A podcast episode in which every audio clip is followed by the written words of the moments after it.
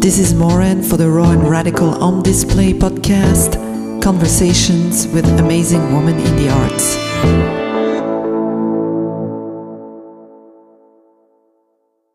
Welcome to Raw and Radical on Display. This is your host, Maureen, and today we are talking with Angela Fraleigh. Angela, you're a painter working with oil and mixed media. You also work with pencil and watercolors you explore themes uh, such as femininity, sexuality, gender, and uh, most specifically power dynamics in a very unique uh, style that blends figurative painting, abstraction, classicism, and realism. You're also a professor and a department chair. So, welcome to the show. Thank you. Thank you so much for having me. Oh, you're welcome. I really like the way your work um, inspires uh, and touches various dimensions. It seems that um, your painting reach uh, and vibrates in an aura that is very big, mm. that transcends just the now. It, it goes backwards and forwards, and it, it creates a whole universe in themselves. I, I feel like we are very drawn to your paintings. It's almost mm. like we can enter them or, or or maybe they are entering our world. And I was wondering how you started to uh, to do those big scale paintings. Mm. Thank you so much. That's such a beautiful description of my work. I'm very flattered. Um, yeah, I mean, basically, you described everything that I'm hoping the work does. I've been working large scale for a really long time since um, undergrad, actually, since uh, it's just a scale that I'm really comfortable at, but um, it also helps serve um, conceptual meaning in that for me, it's kind of taking these personal or intimate moments and really making them much more heroic. Um, we're forced to see intricacies of body language at that kind of scale. We're forced to view these, um, what would be in my more recent work, boudoir paintings, images yeah. of women that would kind of exist in the bedroom to inspire activities that would happen there. I've elevated these um, figures up to a much more heroic scale so that they kind of loom over us in a much more kind of powerful way. Completely, um, yeah it's hard to consume them in the same way you would if it were at that smaller easel painting scale. Um, they kind of hover over us instead of us kind of being, you know, looming over them. So that's important that the scale is there. I'm also really interested, I more recently too, in this idea of walking into an immersive space where yeah. I love that you kind of pulled that out because it's like we're kind of sucked into this space where it's almost like a feminist utopian space where the ghosts of the past or the um, figures of the future are kind of all around and maybe you know conjurings kind of unseen forces to um, i don't know change the experience that we're in right now for women specifically but for all marginalized figures i think. Oh i really like this idea. I think it's really nice uh, Kelly Baum, the contemporary curator at uh, the Metropolitan Museum, she talks about your work as uh, utopic provocations. Mm. And I think this is such good descriptions uh, because uh, they are utopic, but in a way they provoke reality. Mm. And they really provoke us because some aspect of them are so realistic mm-hmm. and some aspects are so angel-like in a way. And um, so i really like this notion of uh, in your work that comes out of really creating uh, a new reality. And i was wondering if you can elaborate on this a little bit and, you know about how we can create uh, a reality and a completely new reality that you do for your paintings but it, i think it goes much more further than that right Right. Well, yeah, I mean, I've been toying with the notion. It's something that's kind of been in the ethers for a while now for um, a lot of friends that I know. Uh, this notion that we might create our own reality simply by thinking about them. Mm-hmm. There's also this idea that you get what you think about, whether you want it or not. which I find really fascinating. And I kind of see it play out in my life on a regular basis. And so recently I've been asking the question if that's true, then what are we thinking about on a regular basis that has gotten us to the kind of political space that we're in right now, this kind of political landscape, yes. our social realities, um, the kinds of division, and and we're in this really interesting time right now where all of the kind of uh, gunky, repressed, oppressed seems to be kind of coming to the surface, and mm. the politicians, you know, well, in America, it's Trump and the Republican Party have actually created this incredible seed bed for all of this stuff to come up and out into the table. It's kind of like a real purging, from my point of view, anyway, seeing the mm. real ugliness of where we are to some extent. Um, I mean, obviously, I was devastated in 2016 when he was voted into office, but I'm actually now seeing it as a real opportunity to kind of see the kinds of things that we've created and where we can go from here. What can we create now um, that we see where we're at?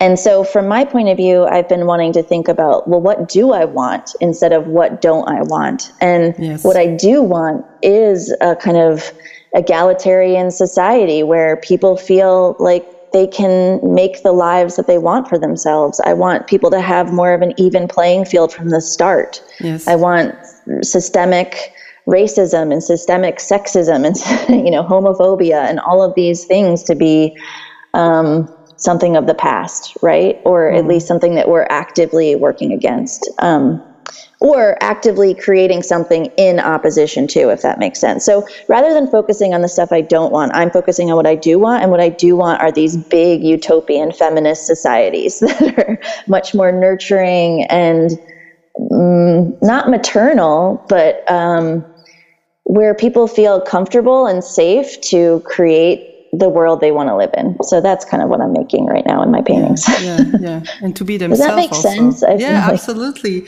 Because when you think about it, I mean, everything that was ever created in this world, whether it's a good thing or a bad thing, came from an idea, came from a thought and an impulsion from within, in a way, you know, or through us, or you know, however you you believe works about creation, but it, it comes from us. It comes from a, something completely immaterial. Yeah. And then we create it. So yeah, all the ugliness that is created and that has been created, you know, in our world comes from an idea and comes from a choice. And mm. this is actually really amazing when you think about it because it was all made with a purpose in a way. It was all mm-hmm. created by choice with a specific reason. Yeah. And this is nuts. Well, I think even about the way in which you and I are able to talk right now came from a desire of people wanting to connect with people across the globe, right? That's how we have the internet. That's how we have, you know, telephone structures. That's how we have, you know, all of the technology that we have available to us now came from a desire, came from nothing. Yeah. Right? and that means that we are very powerful because mm-hmm. we can create anything and and it's true that it's very difficult on a daily basis and i would even go even further by say on a momentary basis to really choose the thoughts we want to have you know because sometimes yeah. we lose control over that and it's very easily to go into uh, you know, negativity and noise and all that, but to know that we have that power to choose the thoughts and to have a lot of power, you know, to actually create something new. It's really amazing. Mm-hmm. In your work, there is a lot of power dynamics. I mean, some of you, you drawings and, and watercolor with two people in it, you can really feel that very strongly. And, uh, and I mean, through all your work, you can feel the power dynamic Mm-hmm. I wanted to bring out this idea of power dynamic and how it relates to your work and your life. Yeah, I think from an early stage, I've been interested in power dynamics and how we get what we want with what we've got from where we are. Um, I've questioned that for a long time. Um, in the very beginning, and I think still now, I'm thinking about how meaning gets made.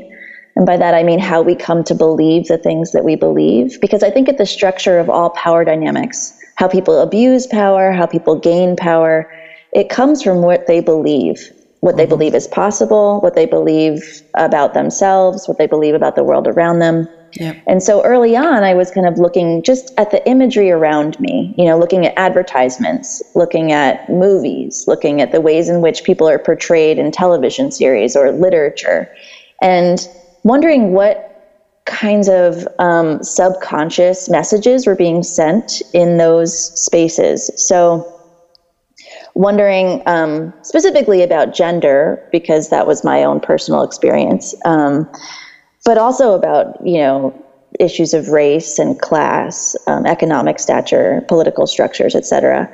So, you know, this was happening for me in the early 90s. Heroin chic was very in at the time. And so you were literally seeing these gorgeous women laying dead from an overdose in magazines. And that was there um, to kind of sell boots or whatever, you yeah. know? So yeah. I was kind of curious about that. And then, you know, fast forward to different music videos or the ways in which women are portrayed in film. These are just the way, like, you know, we look at images and movies from 50 years ago and we can really see how stark um, these portrayals of women or people of color how wrong they were. But what's happening right now in our current media structure that are still furthering those notions and kind of cementing those ideas of certain power dynamics? So i guess that's where my initial quest came from um, currently, I'm looking at how that functions in art history in what seem like somewhat benign images of beautiful women. I'm curious how we can kind of activate those figures and um, see them anew by just deciding to. Yeah, that's really interesting. Your work really questions the place of woman uh, through art history. Mm-hmm. And um, I feel you are changing the dynamic in a way mm. the way you place women in your work mm-hmm. and bringing a new avenue. And to me, this is this is I mean, there's something really fresh about it, uh, but something really new, and there's almost some kind of a power shift. Mm. Do you see it the same way, or? I hope that that's what the work is doing. I'm not I'm never sure, you know. That's just the the experience of being an artist. You kind of do the thing, and then you hope it does the thing that you thought it might do in the beginning, but maybe doesn't do. I don't know. Um, but I'm working with images um, that have been created either by women or by men of women throughout art history. But I'm also looking back to find any sort of invisible histories or dormant narratives that surround women from art history. So, mm-hmm. for instance, I just did an exhibition at the Edward Hopper House Museum in Nyack, New. York. It's Edward Hopper's boyhood home. And it's a small historic house in this beautiful little riverside town. Um, and what I, I knew when I was invited to make a proposal for the exhibition that I was going to do something in response to Edward Hopper's women, the women in his paintings, because oftentimes you can't quite see their face. They're somewhat isolated or alienated. They're in these quiet, um, you know, cityscapes or landscapes. Um, what I didn't know when I was doing research for the exhibition, though, is that almost all of the women after 1924 in his paintings are all of his wife, Jo. And Jo Hopper, Jo Nivison Hopper, was actually an artist, and she was far more well known than he was when they got married. But when they got married, her career tanked and his skyrocketed. And part of that was because of the work that she did to help him. She was exhibiting at the Brooklyn Museum of Art, and she convinced the curator to give up some of her wall space for his watercolors as well. Um, she also helped him sell a painting. He hadn't sold a painting in 10 years. Um, he was basically just getting by um, working as an illustrator. Um, and I just found it really fascinating, you know, what happened. Not only, you know, what happened to her work, was her work just not of the caliber? Did, did her work change? What did she do to help support him? Um, and so those were a lot of the questions that I asked. And the installation ended up being um, the walls were covered with this wall treatment that was inspired by her palette. She had a really vibrant, kind of fauve, yeah, yeah, modernist palette. Mm, Thank you. And then I yeah. and I then I painted these portraits of a contemporary model dressing up as Jo, dressing up for Hopper's women. Because mm. what I found interesting is, you know, she was posing for all these paintings, but they were never of her. They were always a stand in for a woman. And Hopper's even talked about the paintings as being about him. So I just, this notion of her kind of being seen through, even when yep. she's being stared at, you know, I wanted to play with that idea and how that relates to contemporary concerns for women and women artists of today, right? So that's what that work was about. And so I'm, you know, I, power dynamics, not only in terms of the way women's bodies are presented and used and more uh, like vessels than you know thinking human beings. Um, but also about these kinds of invisible stories that we're missing. And that if i ask this question to myself all the time like if i had known about all these heroes if they were kind of the ones that were pitched to me would i be different? Would i feel more powerful as a woman? And and can i do that for women coming forward? Can i help kind of create more stories of heroism that are female protagonist driven. Yes. You know, and and what can that do for women moving forward? I guess that's always my question, you know. Yeah, absolutely. And this is fascinating. When you talk about your work, you talk about uh, the fact that you alternate a lot between chance and control. Mm. Mm-hmm. And I really like this um, this idea of you know having control, but also knowing when to let go. Mm. And um, I think, I mean, this is a good metaphor for our lives in general. but I was wondering if you can talk a bit about that and explain your process. Well, I don't know exactly when it started. I think I had a really bad critique from someone I really admire about 15 years ago. um, he said something like, "Yeah, yeah, you know, these are they're beautiful paintings, but they behave really well." And I thought that was just like a dagger in my heart, you know, like to create. I thought I was making these things that were, you know, rebellious and, you know, in your face and somewhat aggressive. And to have them behave well just felt like this good girl kind of thing that I didn't want to have happening anymore. So I had been working with the canvases on the floor and I had a bunch of extra medium in my hand, you know, and I was still really kind of controlling about how I was putting paint on the canvas, even though they were horizontal, not vertical. And I just, after this critique, it wasn't like this kind of furious, angered, you know, like aggressive, but I, but I ended up pouring a bunch of leftover stuff I had in a cup. And I left and I came back the next day. And what the medium and oil paint had done was move under this kind of wet figuration that I had created. And it started to kind of canker and cover parts of the painting in ways that were so fascinating and so beautiful and grotesque at the same time that I then like decided to make it a very active part of my process. And so since then I've been just really enamored and kind of seduced by the way in which kind of paint could be an active participant. It could become a protagonist in the narrative. It could be this element that I don't control, but I get to play with and collaborate with, if that makes sense. Yeah. yeah so absolutely. Um, but I can't give up my control because I love painting the way that I paint too. I love painting traditionally yeah. as well. So yeah, I don't know, and and you know, some it depends. Some people think it works well, some people think it doesn't work, and it doesn't matter because that's just you know where I'm at. It's what I do. I really like the contrast and the tension mm. between the two. Mm. I think it's uh, it's excellent. Thank you.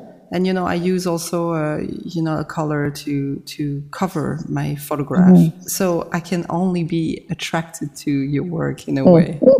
But I'm really curious about uh, this idea and how you use this idea of covering and uncovering identity, I feel, you know, and how it relates to the world and the society we live in that is covering and uncovering our identity or how we can push through and uncovering our face. Because you also work with uh, the covering of the face mm. with hair, uh, covering the face, masks. Mm-hmm. That brings me to the idea of uh, the the ritual in your in your work, mm-hmm. uh, rituals and the symbolism of ritual and the unseen forces and um, there's there's a lot of um, energies and, and realities in your work that is unseen. And it's very strong. Mm. i think some of the tensions is, are really strong. Mm, thank you. Um, yeah i love that word tension because i think it's really powerful. It's a powerful tool um, i think you know, early on too, I remember having a conversation with someone who was a real horror movie fan, and I, I am not. I cannot watch horror movies because I'm too um, emotionally seduced, uh, and I, you know, would be creating a living nightmare for myself if I were to watch horror movies. But I remember him saying that a lot of people say that the first Ch- Texas Chainsaw Massacre was actually the most terrifying even though it didn't have the same levels of gore or you know like and and a lot of theorists say that that's actually because it doesn't show as much yeah. because there's something about that restraint that not knowing the unseen that is far more powerful than revealing all and so True yeah. I started thinking like how can I use that to my advantage in these scenarios? So the early paintings, the power dynamics are unclear. You're not quite sure if the female character is a victim in this scenario or a volunteer. They're very binary in some respects. There's usually a male and a female character. Um, they're usually either in this rather beautiful, intimate embrace, um, a sexualized space, or it's there's something violent happening, and you can't quite tell. Hopefully, that was my hope. Um, in any instance, who has the power in this scenario? Yeah, totally true. Um, totally true. And so, and I've been, you know, using like coupling the seen with the unseen to play with that tension, to play with that space and to kind of put it back on the person looking at the image because I think it speaks volumes about what you see when you see it um, because it's in that almost neutral space where you can kind of project onto the image what you think is happening, if that makes sense. Yeah. Um, and so, but lately I'm using, as you mentioned, those unseen forces in a more kind of holistic or healing realm. Like I'm thinking about it more as a like like I have a show coming up at the Delaware Art Museum and I'm using figures from the pre-Raphaelite era and the golden age of American illustration, mainly because they have a lot of that in their collection. Um, and I'm thinking about a lot of these women from the pre-Raphaelite era met their end through opium overdose. Um, Wow. It's really interesting. I mean, you could buy laudanum on the corner, eh, you know, and, you know, our, we're globally going through another opioid crisis where it's readily available. People are kind of meeting their end because um, it's a highly addictive drug as well. But I think a lot of women that were associated with the pre Raphaelites, um, they weren't, they had certain levels of, they could maneuver to some degree um, but they could only go so far. And I think no matter no matter what, when you limit someone and you create such a like small lane to walk within, um, especially big spirits like some of the women that were associated with this movement. Um, I'm thinking about like these almost hallucinatory like spaces um, yeah. And I'm thinking about, like I said, restoring power to some of these figures. I'm kind of, it's almost like wish fulfillment or, um, yeah, just imagining alternative histories or alternative possibilities that would have kind of created different realities today and maybe could create different realities moving forward. I mean, that's a little out there and it's a little spacey, but it's kind of what I'm thinking about when I'm like conjuring their spirits and, um, yeah, just reimagining a different reality for these incredible women of the past, if that makes any sense. Yeah, that makes absolutely total sense. Does it? yeah, because no, I mean, in your work, I see there's something really inspiring about them for our everyday life. Mm. Um, when I look at, I'm just looking at one side of it, huh? um, because the power dynamics are so strong. It's almost like it's a reminder that this is what life is about. Life is about power dynamics, and life is about making sure that you know you keep your strength, making sure that uh, you go the right direction, that you make the right choices. That it's it's something constant. It's never something that you acquire and then that's it. Mm-hmm. You know, mm-hmm. it's it's a bit like happiness. You cannot say, "Oh, now I'm happy and I'm good for the rest of my life," or you know, you know, right. I have something and it's good for the rest of it. It's it's in constant change, and and and they really remind us that. I mean, I feel that this is life. Mm-hmm. That's why for me they're so alive. They they more than painting. They really come alive. Oh, and they reach us strongly. And i think this is really amazing. Oh thank you. Yeah i also wanted to talk to you about the the power of color and symbolism in your art. Mm. because i feel like your use of color is uh, really refined and really strong. You you know you use strong colors. Mm. uh, you use um, a strong mix of colors. Mm. uh, very powerful again mm-hmm. and uh, I like the symbolism because you also use animals, mm. a lot of animals. Mm-hmm. And I was wondering if you can talk a bit about that. Yeah, the first time I brought animals into the work, I was thinking about using this animal hunt. It was a boar hunt, and this boar was being attacked by dogs. And I use that as a metaphor for something that was too difficult or painful to look directly at.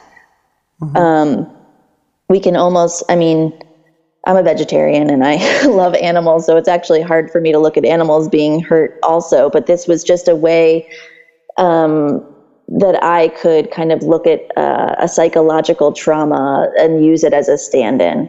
But since then, um, I've I've used it in other ways, the animal figures in other ways. Um, so color for me feels like I don't know if you read this book. It's a really excellent book called Chromophobia by David Batchelor.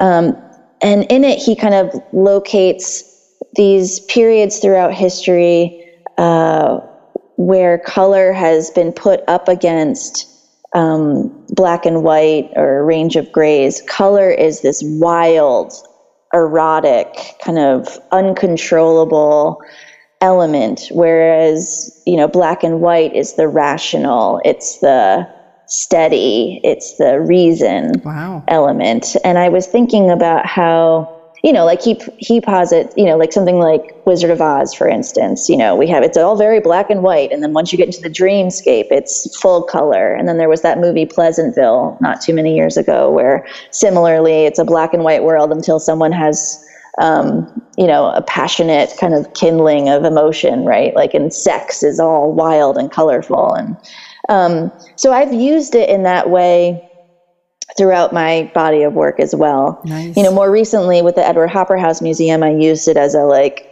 blaring, feminine kind of like, this is Jo's personality was like blaring from the walls. And then, you know, the women become almost, um, yeah, an afterthought when you walk into that space mm-hmm. because it's so loud with her. You know, I was yeah. using it as a, a, metaphor for her, but um, yeah, right now I'm thinking of the color is like a very feminine space, a very yeah, like I love that sense of unpredictability or um, power that might come from being immersed in a really vibrant space like that. Does that make sense? Yeah. Yeah, I don't know that book, but I'm gonna go read it right away. Yeah. oh, it totally makes sense for you. Yeah, absolutely. You have children, and I wanted to ask you how do you sustain um, your creative practice with everything that must be going around uh, you and your life and your family, and you know. Yeah, I mean, thankfully, I'm in a economic position where I can afford daycare. um, I have a great support structure. You know, my mom lives right next door, which is huge, and she is really involved and really loves spending time with her grandkids, which is very helpful. um, yeah. I have, um, you know, an amazing partner who, you know, plays an equal role in their upbringing, so that also helps. Um, but I, do, I mean, it's difficult. It's like really hard because as an artist, I should also say my husband is an artist, and so that like we have this understanding where we know what it's like when you're on deadline, and so he will kind of you know like thankfully we don't have too many situations where we're both on deadline but it when when we are it's a very um, fine-tuned dance like how we all put it together. And i have to like plan like way ahead of time how to kind of Yeah. um, set up my life. So yeah that's how that works. Um, thankfully i mean you know you know how it is. As an artist it's like i used to have all this time. It's like i would work the day job and then i'd come home and i would still have five hours Yes. that i could work in the studio. Yes. no longer you know now it's until the For kids go to bed and unfortunately my oldest child's a night owl so like Yeah. yeah that part's hard. So i have to cram a bunch of work in one daycare day i don't have weekends anymore in the same way i used to so yeah.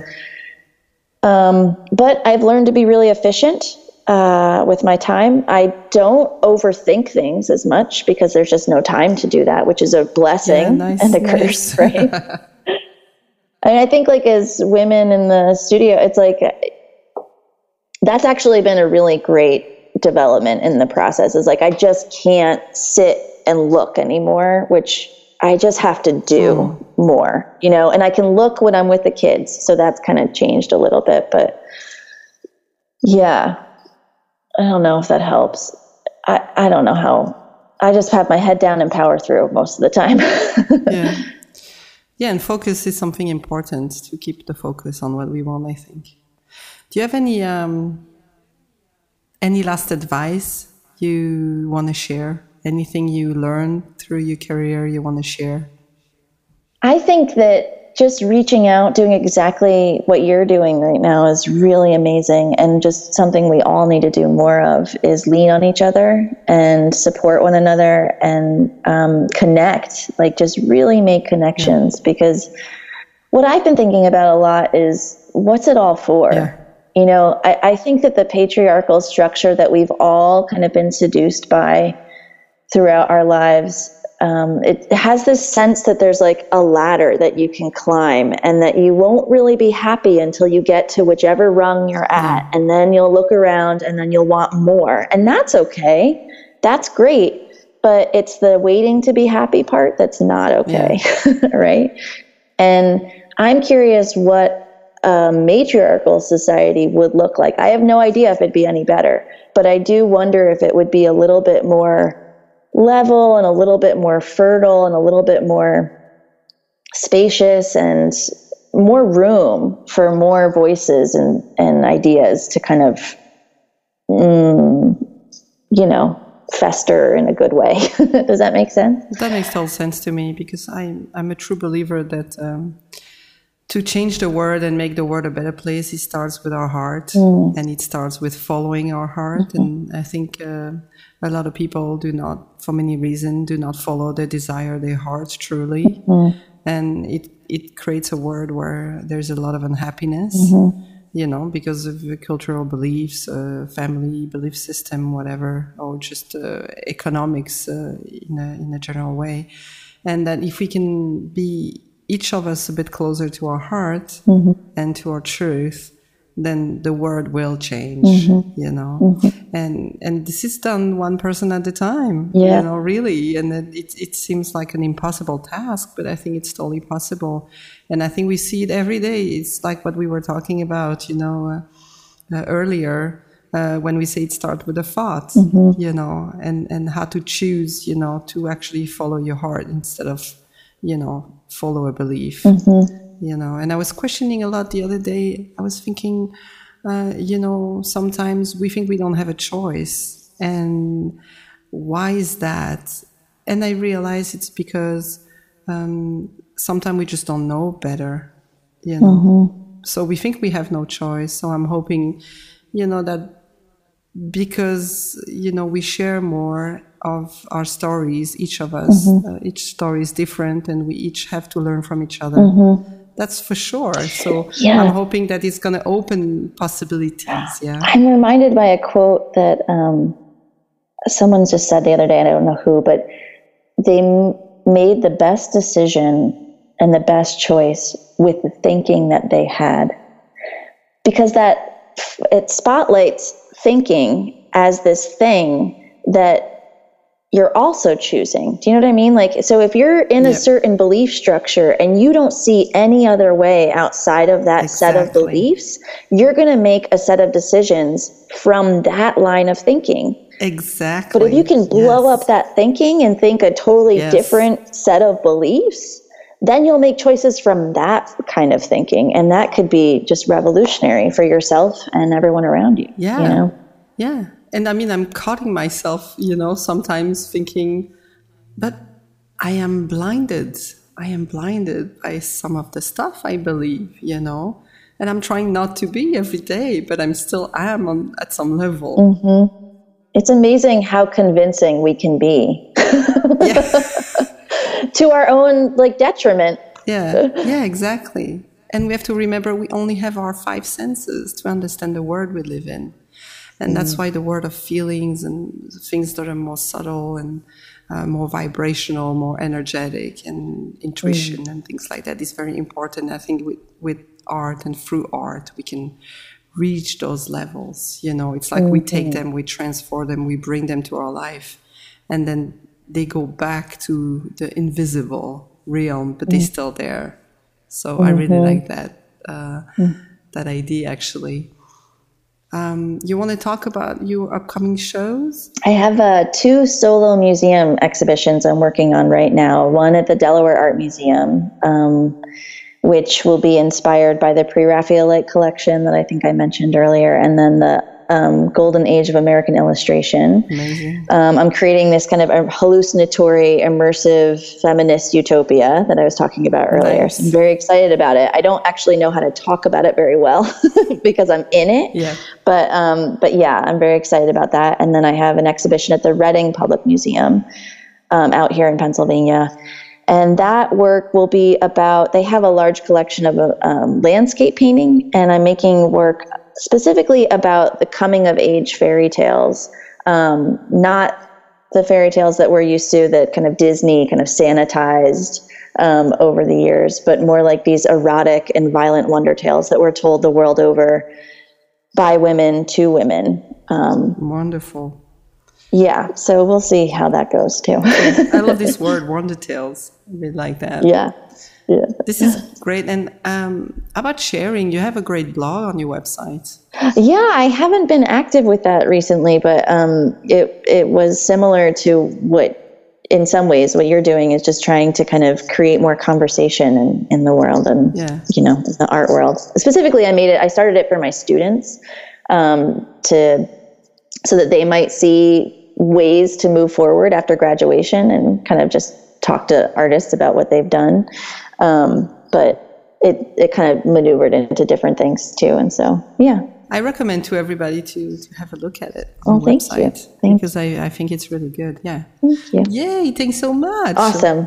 Thank you so much. I really appreciate it. Have a great weekend. Okay, thanks. Yeah. Bye bye. Bye. I hope you enjoyed this episode. Please leave me comments or questions. Don't forget to subscribe to the newsletter and follow us on social media. Until next time, get lost, dream, and shine.